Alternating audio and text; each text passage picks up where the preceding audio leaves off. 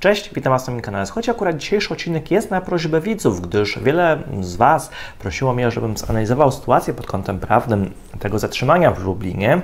Już osoby, co niektórzy nazywają ją polskim Floydem, gdyż właśnie no, w wyniku zatrzymania i stosowania tutaj technik obezwładniających, właśnie śmierć poniósł zatrzymany akurat. Zapraszam na odcinek, gdzie będziemy analizowali tą sytuację.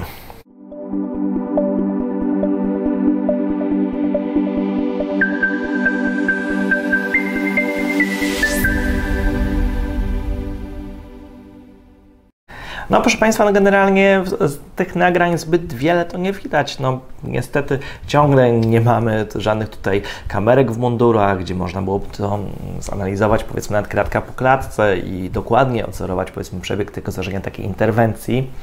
Więc no cóż, no mogę powiedzieć jedynie tylko jakie są przepisy, które regulują zastosowanie właśnie użycie środków przymusu bezpośredniego. No i proszę Państwa, i tutaj w grę wchodzą tak naprawdę dwie ustawy. Tutaj ustawa oczywiście o policji i ustawa o środkach przymusu bezpośredniego i broni palnej. No i zgodnie z artykułem 12 ustawy o środkach przymusu bezpośredniego, takimi środkami przymusu bezpośredniego są właśnie m.in.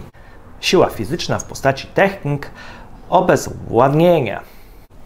A czym jest właśnie taka technika obezwładnienia? No to wskazuje właśnie definicja, która jest określona w artykule 4, punkt 4, zgodnie z którym obezwładnieniem to jest rozumieć pozbawienie swobody ruchów lub spowodowanie odwracalnej, krótkotrwałej dysfunkcji kończyn lub zmysłów w celu wyeliminowania zagrożenia ze strony osoby lub zwierzęcia lub przełamania oporu osoby niepodporządkującej się poleceniom wydanym na podstawie prawa, czyli tutaj mówimy o poleceniach wydawanych przez tutaj policjanta.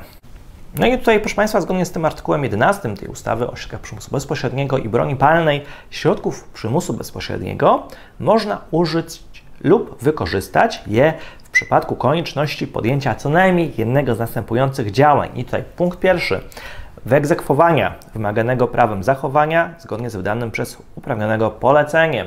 Tutaj właśnie uprawnionego poleceniem to będzie właśnie policjant. Czyli takim na przykład poleceniem byłoby na przykład polecenie do kogoś zatrzymania się, niestawiania oporu, Punkt drugi.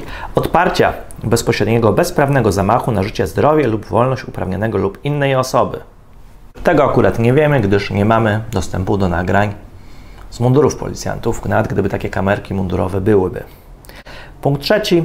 Przeciwdziałania czynnościom zmierzającym bezpośrednio do zamachu na życie, zdrowie lub wolność uprawnionego lub osoby. Punkt czwarty. Przeciwdziałania naruszeniu porządku lub bezpieczeństwa publicznego. No i tutaj, proszę Państwa, zgodnie z komunikatami policji, prawdopodobnie właśnie środki przymusu bezpośredniego były użyte właśnie na podstawie tego punktu czwartego, ale patrzmy dalej. Punkt piąty przeciwdziałania bezpośredniemu zamachowi na ochraniane przez uprawnionego obszary, obiekty lub urządzenia. Punkt szósty ochrony porządku lub bezpieczeństwa na obszarach lub w obiektach chronionych przez uprawnionego. Punkt siódmy przeciwdziałania zamachowi na naruszenie granicy państwowej w rozumieniu artykułu 1 ustawy o ochronie granicy państwowej. Punkt ósmy przeciwdziałania niszczeniu mienia. Punkt 9. Zapewnienia bezpieczeństwa konwoju lub doprowadzenia. Punkt 10. Ujęcia osoby, udaremnienia jej ucieczki lub pościgu za tą osobą. Punkt 11. Zatrzymania osoby, udaremnienia jej ucieczki lub pościgu za tą osobą. Punkt 12. Pokonania biernego oporu. Punkt 13. Pokonania czynnego oporu. I punkt 14. Przeciwdziałania czynnościom zmierzającym do autoagresji. No i tutaj, proszę Państwa, przed zastosowaniem takiego środku przymusu bezpośredniego czyli na przykład chwytów obezwładniających, czy właśnie powołania takiej osoby już na ziemię, zgodnie z rozporządzeniem ministra spraw wewnętrznych i administracji w sprawie wykonywania niektórych uprawnień przez policjantów. Na podstawie paragrafu właśnie 8 ustęp pierwszy tego rozporządzenia policjant właśnie przy zatrzymaniu osoby informuje osobę właśnie zatrzymywaną o zatrzymaniu oraz uprzedza o obowiązku podporządkowania się wydawanym poleceniom, a także o możliwości użycia środków przymusu bezpośredniego lub broni palnej. Czyli przed zastosowaniem jakiegokolwiek właśnie z tych środka, nawet w postaci takiego chwytu bezwładniającego, należy taką osobę uprzedzić o tym, że jeżeli na przykład się nie będzie podporządkowała właśnie do wydawania poleceń, no to mogę, może taki środek zostać użyty wobec niej. Natomiast, no proszę Państwa, generalnie tyle, jeżeli chodzi powiedzmy takie same podstawne do użycia środków przymusu bezpośredniego. Natomiast artykuł 15 ustęp 5 ustawy o policji wynika, że osobę zatrzymaną należy niezwłocznie podać w razie uzasadnionej potrzeby badaniu lekarskiemu lub udzielić jej pierwszej pomocy medycznej. No i właśnie, proszę Państwa, e, z tego co było widać na nagraniu, to e, ja największe zastrzeżenia mam do tego właśnie udzielenia pierwszej pomocy medycznej. No proszę Państwa, generalnie jak się udziela pierwszej pomocy medycznej? No, nawet widząc to nagranie, nie uderza się osoby nieprzytomnej po twarzy. Można ją powiedzmy delikatnie potrząsnąć, jeżeli się nie podejrzewa urazu kręgosłupa. Mówi się otwórz oczy, wzywa się po imieniu, wzywa się pomoc wyspecjalizowaną, sprawdza się oczywiście tam tętno, oddech, czy taka osoba oddycha, jeżeli nie, to przy tym musi do reanimacji, a następnie ustawia się taką osobę chociażby w pozycji takiej bocznej, ustalonej. Proszę Państwa, tego co ja widziałam akurat na tym nagraniu, no to no tak się nie udziela pierwszej pomocy. Więc w zasadzie tutaj mam wątpliwości, czy w ogóle taka pierwsza pomoc była udzielona, czy po prostu no, policjanci byli no nieprzeszkoleni tak jak ci, którzy w ten instrybutor próbowali strzelać. I dalej wracamy teraz do ustawy o środkach, o środkach przymusu bezpośredniego i broń palnej, artykuł 36. W przypadku, gdy w wyniku użycia lub wykorzystania środków przymusu bezpośredniego nastąpiło zranienie osoby lub wystąpiły inne widoczne objawy zagrożenia życia lub zdrowia tej osoby, uprawniony, czyli tutaj policjant, udziela jej niezwłocznie pierwszej pomocy, a w razie potrzeby zapewnia wezwanie kwalifikowanej pierwszej pomocy lub podmiotów świadczących medyczne czynności ratunkowe. No i tutaj, proszę Państwa, największy zarzut to będzie e, udzielenie właśnie, w związku z tym udzielenie pierwszej pomocy. Czy ta pomoc była faktycznie udzielona, czy po prostu jedynie na tych nagraniach, które krążą po internecie, widzimy jedynie takie nieudolne, nieumiejętne próby udzielenia takiej pierwszej pomocy. Dalej, zgodnie z ustępem drugim, uprawniony, czyli policjant, może odstąpić od udzielenia pierwszej pomocy w przypadku, gdy zachodzi jedna z następujących okoliczności. Po pierwsze, udzielenie tej pomocy może zagrozić życiu, zdrowiu lub bezpieczeństwu uprawnionemu lub innej osoby. No, z taką okolicznością tutaj nie mieliśmy do czynienia. Było trzech funkcjonariuszy na jednego zatrzymanego, który jeszcze był nieprzytomny. Więc byłoby ciężko. No i dalej, punkt drugi. Udzielenie tej pomocy spowodowałoby konieczność zaniechania przez uprawnionego, czyli policjanta, czynności ochronnych wobec osób, ważnych obiektów, urządzeń lub obszarów, lub w ramach konwoju, lub doprowadzenia. Też taką czynnością nie mieli, też z taką sytuacją tutaj nie mieliśmy na pewno do czynienia. Punkt trzeci. Udzielenie pomocy osobie poszkodowanej zostało zapewnione przez inne osoby lub podmioty zobowiązane do jej udzielenia. No, na nagraniu to na pewno tutaj tego nie widzieliśmy.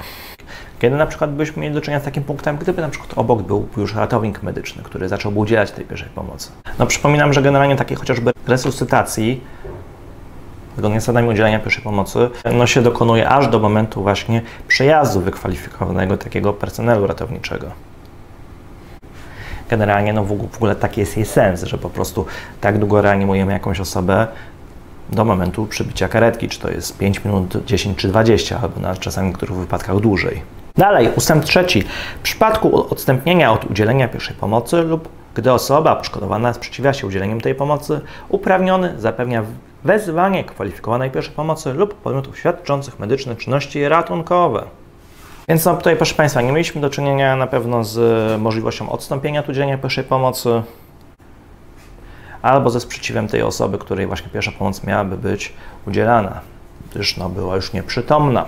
No i też, proszę Państwa, co się działo dalej. Tutaj wskazuje na to artykuł 39 tej ustawy, zgodnie z którym w przypadku, gdy w wyniku użycia lub wykorzystania środków przymusu bezpośredniego wystąpiły objawy uzasadniające konieczność udzielenia osobie kwalifikowanej pierwszej pomocy lub medycznych czynności ratunkowych, albo nastąpiła śmierć tej osoby, lub wyrządzona została szkoda w mieniu znacznej wartości, właściwy przełożony lub osoba pełniąca służbę dyżurną niezwłocznie, po pierwsze, zapewnia w razie potrzeby wezwanie kwalifikowanej pierwszej pomocy lub podmiotów świadczących medyczne czynności ratunkowe osobom poszkodowanym. No tutaj z tego, co słyszeliśmy z tych komunikatów, no to troszkę zajęło im to czasu, zanim tam karetka przejechała tak naprawdę. Po drugie, zapewnia zabezpieczenie śladów i dowodów użycia lub wykorzystania środków przymusu bezpośredniego. Punkt trzeci informuje o tym zdarzeniu właściwą miejscową jednostkę organizacyjną policji, a w przypadku, gdy środków przymusu bezpośredniego użył uprawniony, będący żołnierzem, właściwą miejscową jednostkę organizacyjną żandarmerii wojskowej. Ponadto przełożony uprawnionego, czyli takiego policjanta lub osoba pełniąca dyżurną służbę dyżurną powiadamia o zdarzeniu, o którym właśnie mowa wyżej właściwego miejscowego prokuratora. I też niezależnie od obowiązków właśnie, o których właśnie była mowa powyżej, przełożony takiego policjanta po pierwsze ustala, czy użycie lub wykorzystanie środków przymusu bezpośredniego nastąpiło zgodnie z prawem, punkt drugi i niezwłocznie powiadamia właściwego przełożonego. Więc no proszę Państwa, na pewno tutaj jakieś tam postępowania są w toku już. No, na podstawie tych nagrań, które krążą po internecie, no to nie sposób powiedzieć, czy powiedzmy użycie tutaj środków przymusu bezpośredniego, czyli tutaj tych chwytów obezwładniających było zasadne, czy nie.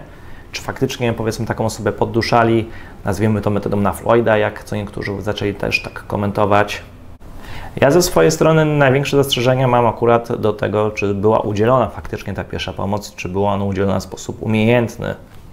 Natomiast no, tak naprawdę na tych nagraniach zbyt wiele nie widać.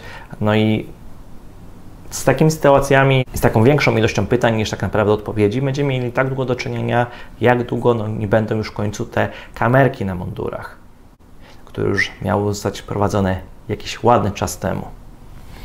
No i proszę Państwa, mniej więcej tyle w tym temacie. Oczywiście, jakby się pojawiły jakieś takie nowe informacje, czy nowe materiały wideo, które można byłoby skomentować, to nakręcimy na ten temat osobny materiał. A ja tymczasem pozdrawiam.